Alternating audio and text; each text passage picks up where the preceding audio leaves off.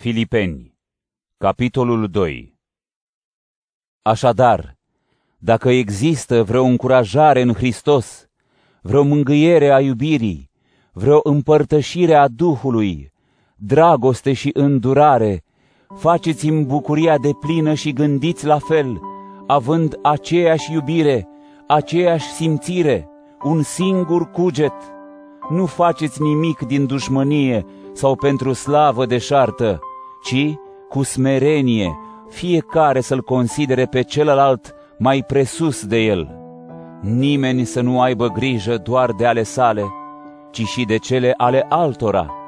Gândiți și voi la fel ca Hristos Iisus, care fiind din fire Dumnezeu, nu a profitat de egalitatea sa cu Dumnezeu, ci s-a golit pe sine și a luat chip de rob, făcându-se asemenea oamenilor, fiind cunoscut după înfățișare ca om. S-a smerit pe sine, făcându-se ascultător până la moarte și încă moarte pe cruce. De aceea și Dumnezeu l-a prea înălțat și a dăruit numele care este mai presus de orice nume, pentru ca în numele lui Iisus să se plece orice genunchi, al celor din cer, al celor de pe pământ și al celor de dedesubt, și toată lumea să dea mărturie că Iisus Hristos este Domn, spre slava lui Dumnezeu Tatăl.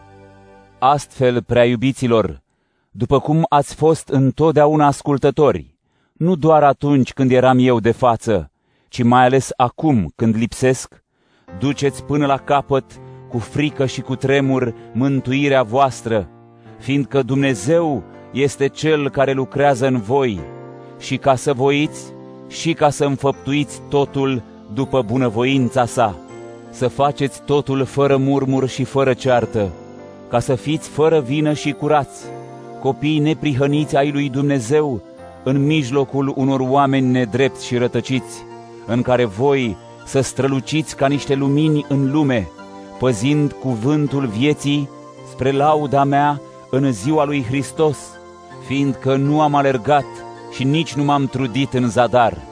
Și chiar dacă îmi voi vărsa sângele peste jertfa și slujirea credinței voastre, mă bucur, mă bucur împreună cu voi toți.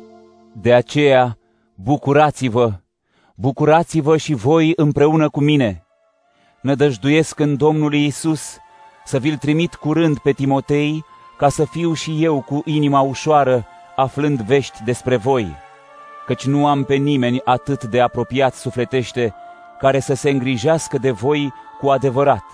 De fapt, toți își văd de treburile lor și nu de cauza lui Hristos. Dar știți cât a fost de încercat, fiindcă a slujit Evanghelia împreună cu mine, asemenea unui copil cu tatăl său. Așadar, sper să-l trimit îndată ce voi afla ce se va întâmpla cu mine. Am încredere în Domnul că în curând voi veni și eu. M-am gândit că e necesar să vi-l trimit pe Epafrodit, fratele meu, cel care lucrează și luptă împreună cu mine, cel pe care voi l-ați trimis să mă slujească la nevoie. Îi era dor de voi toți și era mâhnit, fiindcă aflaserăți că a fost bolnav.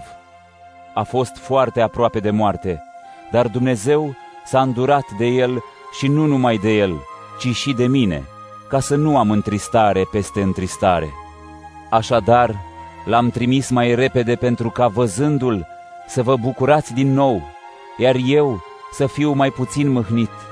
Primiți-l în Domnul cu toată bucuria și prețuiți astfel de oameni, fiindcă el a fost aproape de moarte și și-a riscat viața pentru lucrarea lui Hristos, slujindu-mă pe mine ca să suplinească lipsa voastră.